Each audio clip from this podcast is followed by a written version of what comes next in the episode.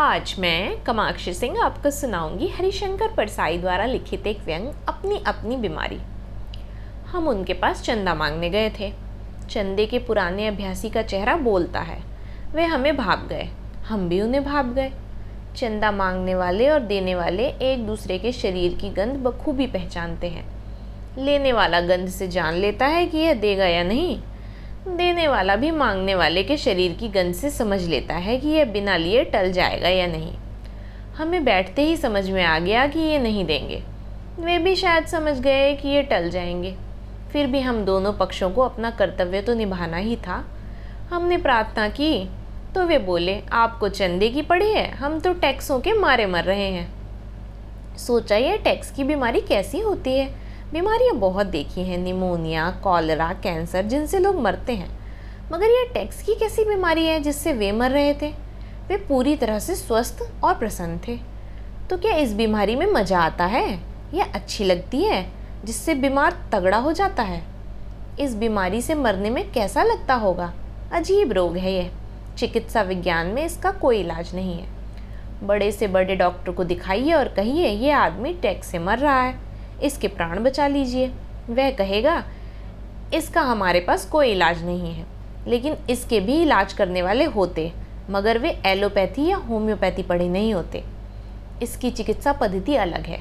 इस देश में कुछ लोग टैक्स की बीमारी से मरते हैं और काफ़ी लोग भुखमरी से। टैक्स की बीमारी की विशेषता यह है कि जिसे लग जाए, वह कहता है, हाय, हम टैक्स से मर रहे हैं, और जिसे ना लगे, वह कहता है, हाय हमें टैक्स की बीमारी ही नहीं लगती। कितने लोग हैं जिनकी महत्वाकांक्षा होती है कि टैक्स की बीमारी से मरे, पर मर जाते हैं निमोनिया से। हमें उन पर दया आई। सोचा, कहीं की प्रॉपर्टी समेत यह बीमारी हमें दे दीजिए, पर वे नहीं देते। यह कमबख्त बीमारी ही ऐसी है कि जिसे लग जाए उसे प्यारी ही हो जाती है। मुझे उनसे ईर्ष्या हुई। मैं उन जैसा ही बीमार होना चाहता हूँ, उनकी तरह ही मरना चाहता हूँ। कितना अच्छा होता अगर शोक समाचार यूँ छपता। बड़ी प्रसन्नता की बात है कि हिंदी के व्यंग लेखक हरिशंकर परसाई टैक्स की बीमारी से मर गए। वे हिंदी के प्रथम लेखक हैं जो इस बीमारी से मरे। इस घटना में समस्त हिंदी संसार गौरवान्वित है। आशा है आगे भी लेखक इसी बीमारी से मरेंगे। मगर अपने भाग्य में यह कहा, अपने भाग्य में तो टुच्ची बीमारियों से मरना लिखा है। उनका दुख देखकर मैं सोचता हूँ, दुख भी कैसे कैसे होते हैं। अपना अपना दुख अलग होता है। उनका दुख था कि टैक्स मारे डाल रहे हैं। अपना दुख है कि प्रॉपर्टी ही नहीं है, जिससे अपने को भी टैक्स से मरने का सौभाग्य प्राप्त हो। हम कुल पचास रुपये चंदा ना मिलने के दुख में मरे जा रहे थे। मेरे पास एक आदमी आता था, जो दूसरों की बेईमानी की बीमारी से मरा जाता था। अपनी बेईमानी प्राणघातक नहीं होती। बल्कि संयम से साधी जाए तो स्वास्थ्य वर्धक होती है। कई प्रतिव्रताएँ। दूसरी औरतों के उल्टापन की बीमारी से परेशान रहती हैं। वह आदर्श प्रेमी आदमी था। गांधी जी के नाम से चलने वाले किसी प्रतिष्ठान में काम करता था। मेरे पास घंटों बैठता और बताता कि वहाँ कैसे बेईमानी चल रही है। कहता, युवावस्था में मैंने अपने को समर्पित कर दिया था। किस आशा से इस संस्था में गया और क्या देख रहा हूँ? मैंने कहा, भैया, युवावस्था में जिस जिसने समर्पित कर दिया, वे सब रो रहे हैं। फिर तुम आदर्श लेकर गए ही क्यों? गांधी जी दुकान खोलने का आदेश तो मरते मरते देने ही गए थे। मैं समझ गया उसके कष्ट को। गांधी जी का नाम प्रतिष्ठान में जुड़ा होने के कारण वह बेईमानी नहीं कर पाता था और दूसरों की बेईमानी से बीमार था। अगर प्रतिष्ठान का नाम कुछ और हो जाता तो वह भी औरों जैसा करता और स्वस्थ रहता। मगर गांधी जी ने उसकी ज़िंदगी बर्बाद की थी। गांधी जी विनोबा जैसों की ज़िंदगी बर्बाद कर गए। बड़े बड़े दुख हैं। मैं बैठा हूँ। मेरे साथ दो तीन बंधु बैठे हैं। मैं दुखी हूँ। मेरा दुख यह है कि मुझे बिजली का चालीस रुपये का बिल जमा करना है और मेरे पास इतने रुपए नहीं हैं। तभी एक बंधु अपना दुख बताते लगता है। उसने आठ कमरों का मकान बनाने की योजना बनाई थी। छः कमरे बन चुके हैं। दो के लिए पैसे की तंगी आ गई है। वह बहुत बहुत दुखी है। वह अपने दुख का वर्णन करता है। मैं प्रभावित नहीं होता, मगर उसका दुख कितना विकट है कि मकान को छः कमरों का नहीं रख सकता। मुझे उसके दुख से दुखी होना चाहिए, पर नहीं हो पाता। मेरे मन में बिजली के बिल के चालीस रुपये का खटका लगा है। दूसरे बंधु पुस्तक विक्रेता हैं। पिछले साल पचास हज़ार की किताबें पुस्तकालयों को बेची थीं। इस साल चालीस हज़ार की बिकी। कहते हैं बड़ी मुश्किल है। सिर्फ़ चालीस हज़ार की किताबें इस साल बिकी। ऐसे में कैसे चलेगा? वे चाहते हैं मैं दुखी हो जाऊँ, पर मैं नहीं होता। इनके पास मैंने अपनी सौ किताबें रख दी थी। वे बिक गई। मगर जब मैं पैसे माँगता हूँ तो वे ऐसे हंसने लगते हैं जैसे मैं हाथ से रस पैदा कर रहा हूँ। बड़ी मुश्किल है व्यंग्यकार की। वह अपने पैसे मांगे तो उसे भी व्यंग विनोद में शामिल कर लिया जाता है। मैं उनके दुख से दुखी नहीं होता। मेरे मन में बिजली कटने का खटका लगा हुआ है। तीसरे बंधु की रोटरी मशीन आ गई। अब मोनो मशीन आने में कठिनाई आ गई है। वे दुखी हैं। मैं फिर दुखी नहीं होता। अंततः मुझे लगता है कि अपने बिजली के बिल को भूलकर मुझे इन सब के दुख में दुखी हो जाना चाहिए। मैं दुखी हो जाता हूँ। कहता हूँ, क्या ट्रेजिडी है?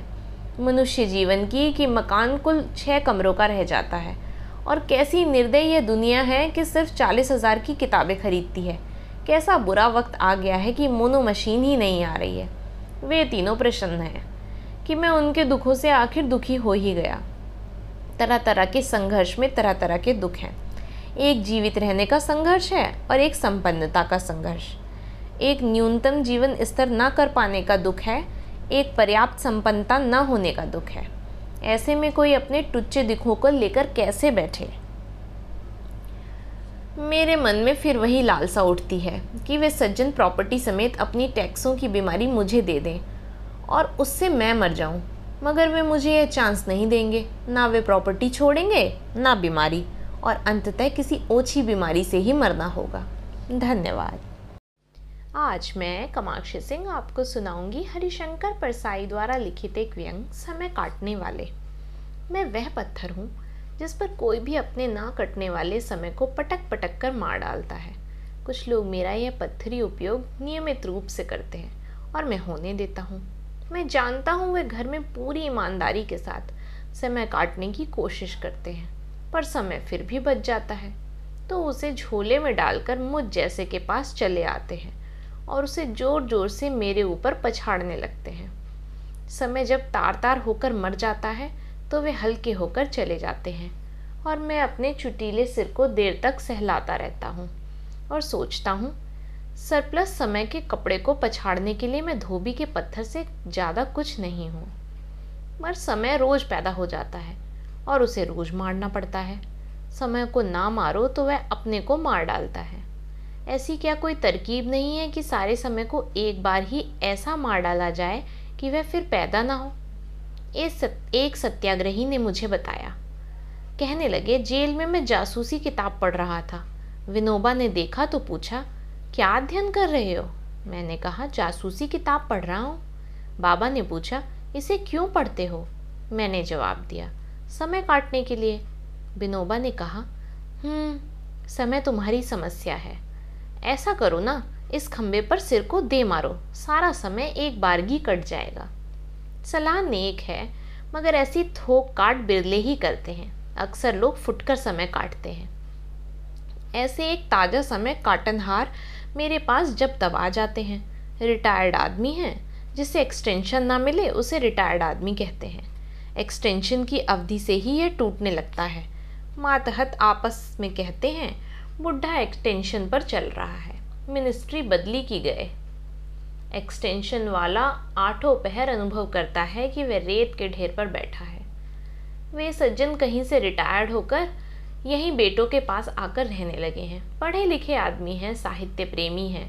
साहित्य प्रेमी के लिए मैं बकरा हूँ, चाहे जब हलाल किया जा सकता हूँ। वे अच्छी बातें करते रहे, अच्छी बातें ऊब देती हैं।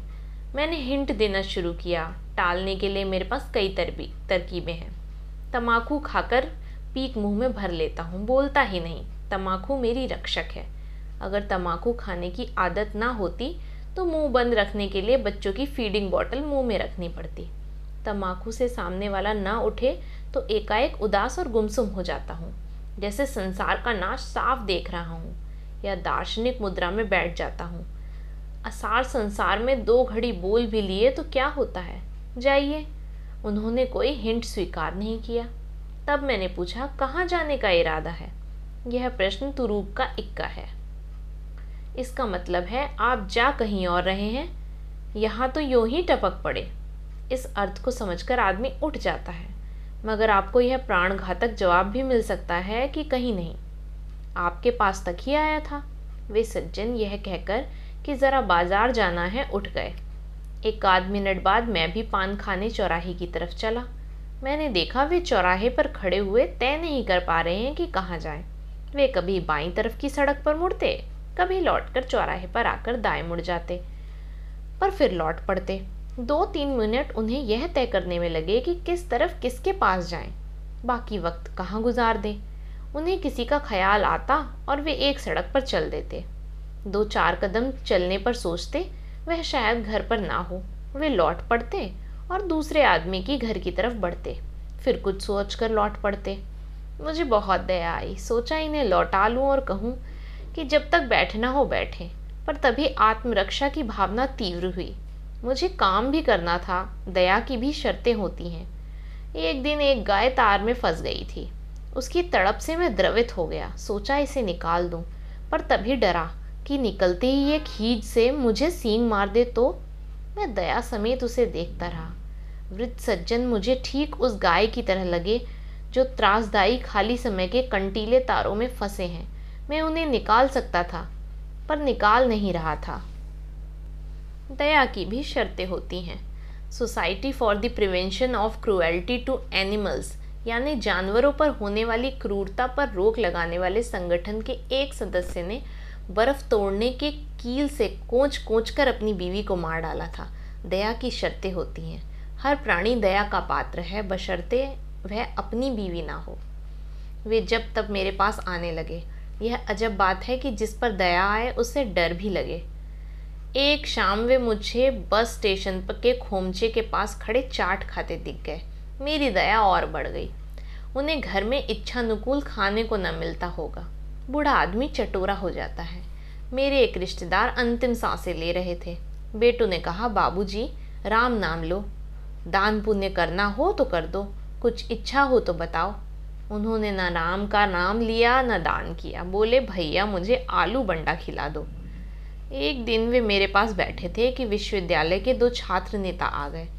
वे युवा असंतोष पर मुझसे बातें करने लगे। रिटायर्ड सज्जन बीच में ही बोलने लगे। वे लड़कों को उपदेश देने लगे। लड़कों ने कहा, ज़रा आप हमें बात कर लेने दीजिए, वे चुप हो गए। लड़के चले गए तो वे बोले, हमारा ज़िंदगी भर का अनुभव है। उस अनुभव के आधार पर हम कुछ कहते हैं। तो ये लड़के सुनते क्यों नहीं? मैंने कहा, शायद इसलिए कि अनुभवों के अर्थ बदल गए हैं। वे समझ गए, उदास हो गए।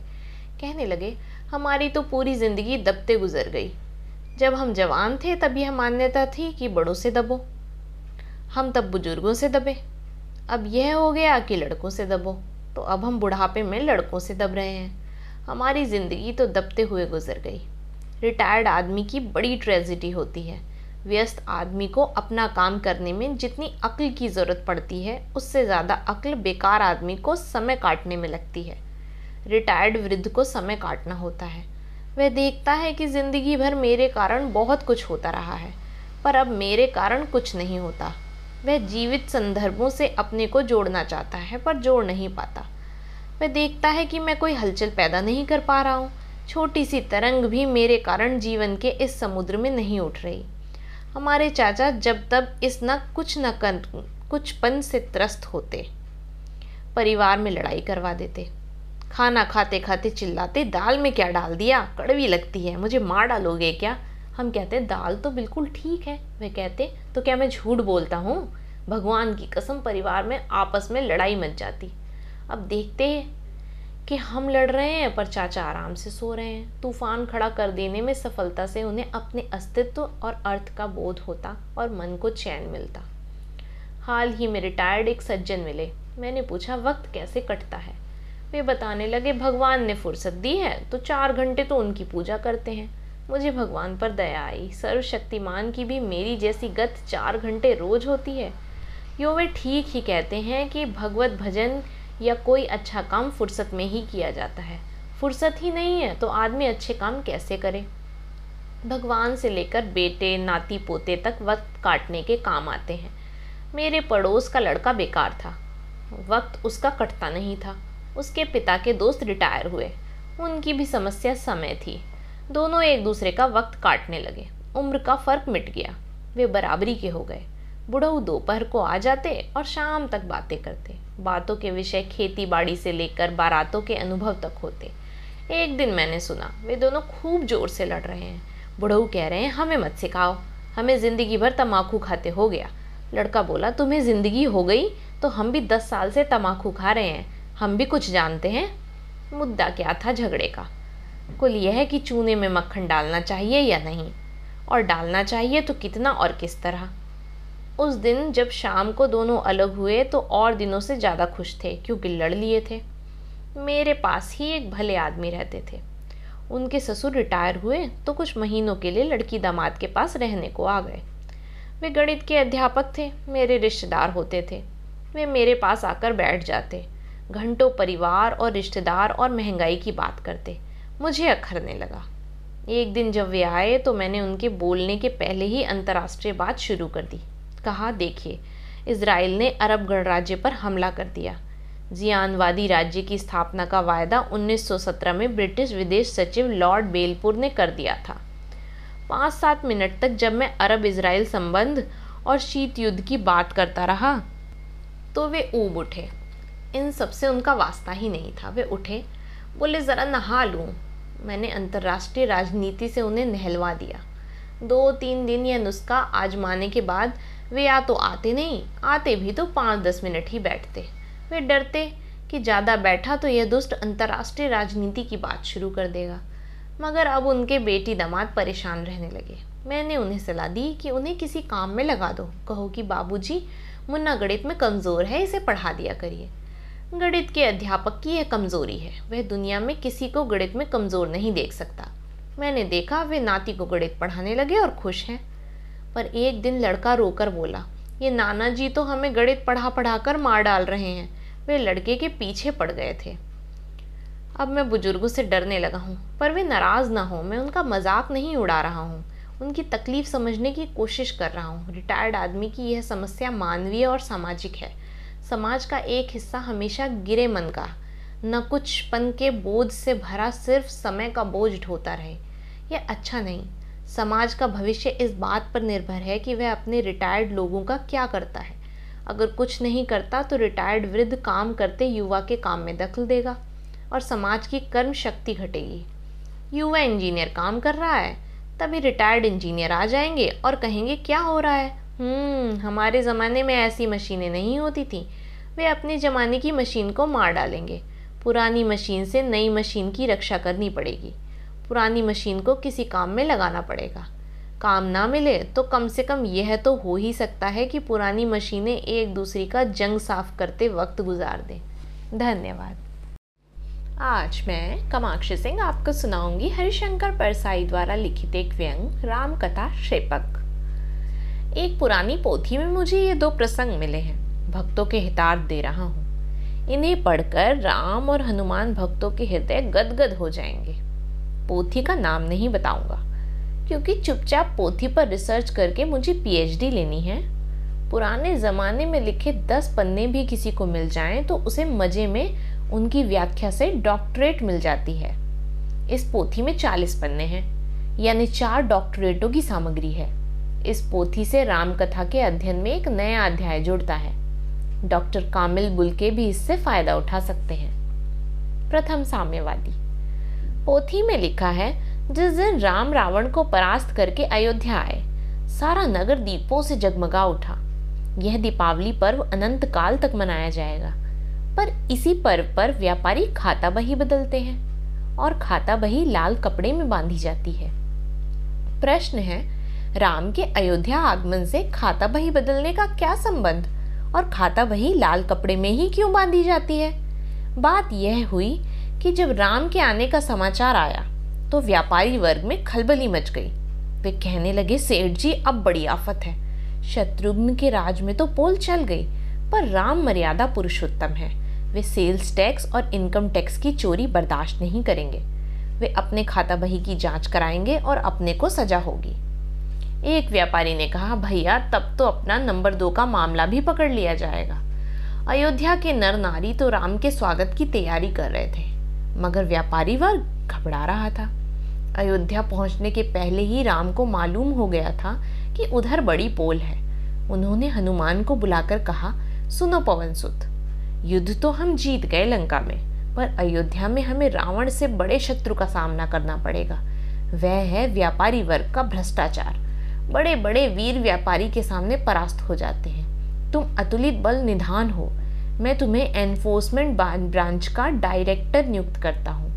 तुम अयोध्या पहुंचकर व्यापारियों की, खाता बहियों की जाँच करो और झूठे हिसाब पकड़ो। सख्त से सख्त सजा दो। इधर व्यापारियों में हड़कंप मच गया। कहने लगे, अरे भैया, अब तो मरे। हनुमान जी एनफोर्स ब्रांच के डायरेक्टर नियुक्त हो गए। बड़े कठोर आदमी हैं। शादी ब्याह नहीं किया, न बाल, न बच्चे, घूस भी नहीं चलेगी। व्यापारियों के कानूनी सलाहकार बैठकर विचार करने लगे। उन्होंने तय किया कि खाता बही बदल देना चाहिए। सारे राज्य में चैम्बर ऑफ़ कॉमर्स की तरफ़ से आदेश चला गया कि एन दीपोत्सव पर खाता बही बदल दिए जाएँ। फिर भी व्यापारी वर्ग निश्चिंत नहीं हुआ। हनुमान को धोखा देना आसान बात नहीं थी। वे अलौकिक बुद्धि संपन्न थे।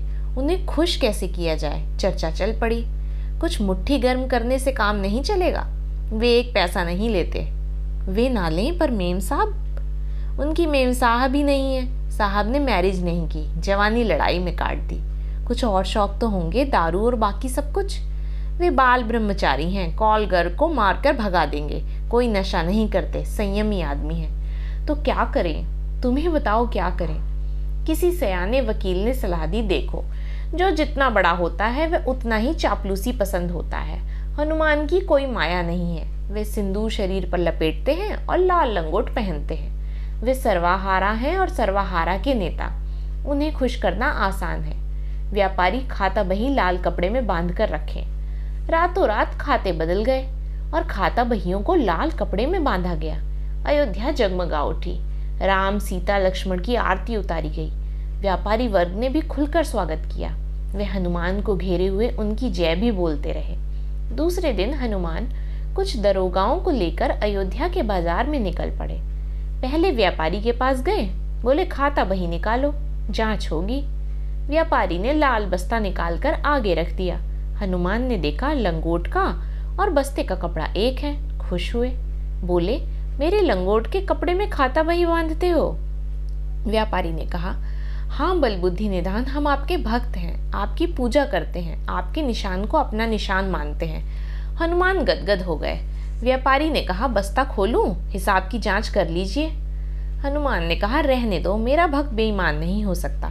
हनुमान जहाँ भी जाते, लाल लंगोट के कपड़े में बंधे खाता वही देखते। वे बहुत खुश हुए। उन्होंने किसी हिसाब की जाँच नहीं की। रामचंद्र को रिपोर्ट दी कि अयोध्या के व्यापारी बड़े ईमानदार हैं। उनके हिसाब बिल्कुल ठीक है। हनुमान विश्व के प्रथम साम्यवादी थे। वे सर्वहारा के नेता थे। उन्हीं का लाल रंग आज के साम्यवादियों ने ले लिया है। पर सर्वहारा के नेता को सावधान रहना चाहिए कि उनके लंगोट से बरजुआ अपने खाता बहीना बाँध लें। प्रथम स्मगलर। लक्ष्मण मेघनाथ की शक्ति से घायल पड़े थे। हनुमान उनकी प्राण रक्षा के लिए हिमाचल प्रदेश से संजीवनी नाम की दवा लेकर लौट रहे थे कि अयोध्या के नाके पर पकड़ लिए गए। पकड़ने वाले नाकेदार को पीटकर हनुमान ने लिटा दिया। राजधानी में हल्ला हो गया कि बड़ा बलशाली स्मगलर आया हुआ है। पूरा फोर्स भी उसका मुकाबला नहीं कर पा रहा। आखिर भरत और शत्रुघ्न आए। अपने आराध्य रामचंद्र के भाइयों को देखकर हनुमान दब गए। शत्रुघ्न ने कहा, इन स्मगलरों के मारे हमारी नाक में दम है भैया। आप तो संन्यास लेकर बैठ गए। मुझे भुगतना पड़ता है। भरत ने हनुमान से पूछा, कहाँ से आ रहे हो? हनुमान, हिमाचल प्रदेश से। क्या है तुम्हारे पास? सोने के बिस्किट, गांजा, अफीम? दवा है। शत्रुघ्न ने कहा अच्छा दवाइयों की स्मगलिंग चल रही है। निकालो कहाँ है? हनुमान ने संजीवनी निकाल कर रख दी। कहा, मुझे आपके बड़े भाई रामचंद्र ने इस दवा को लेने के लिए भेजा था। शत्रुघ्न ने भरत की तरफ़ देखा। बोले, बड़े भैया, यह क्या करने लगे हैं? स्मगलिंग में लग गए हैं। पैसे की तंगी थी तो हमसे मंगा लेते। स्मगल के धंधे में क्यों फंसते हैं? बड़ी बदनामी होती है। भरत ने हनुमान से पूछा यह दवा कहाँ ले जा रहे थे? कहाँ बेचोगे इसे? हनुमान जी ने कहा, लंका ले जा रहा था। भरत ने कहा अच्छा उधर, उत्तर भारत में, उत्तर भारत से स्मगल किया हुआ माल बिकता है? कौन खरीदते हैं? रावण के लोग? हनुमान ने कहा, यह दवा तो मैं राम के लिए ले जा रहा था। बात यह है कि आपके बड़े भाई लक्ष्मण घायल पड़े हैं, वे मरना सन्न है। इस दवा के बिना वे बच नहीं सकते। भरत और शत्रुघ्न ने एक दूसरे की तरफ़ देखा। जब तक रजिस्टर में स्मगलिंग का मामला दर्ज हो चुका था, शत्रुघ्न ने कहा, भरत भैया, आप ज्ञानी हैं। इस मामले में नीति क्या कहती है? शासन का क्या कर्तव्य है? भरत ने कहा, स्मगलिंग यो अनैतिक है, पर स्मगल किए हुए सामान से अपना या अपने भाई भतीजों का फ़ायदा होता हो तो यह काम नैतिक हो जाता है। जाओ हनुमान, ले जाओ दवा। मुंशी से कहा, रजिस्टर का यह पन्ना फाड़ दो। धन्यवाद।